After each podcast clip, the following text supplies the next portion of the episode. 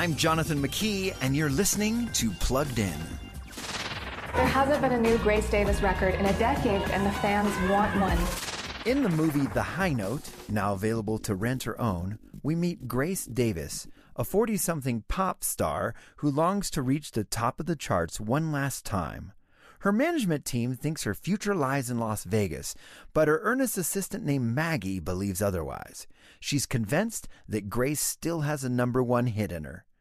The High Note is full of feel-good moments as Grace and Maggie's friendship gradually grows. But profanity, suggestive innuendo, and rock star excesses mean there are quite a few low notes, too. So we're giving The High Note a two out of five for family friendliness. Read the full review at plugged in dot com slash radio. And be sure to follow us on Facebook and Instagram. I'm Jonathan McKee for Focus on the Family's Plugged In.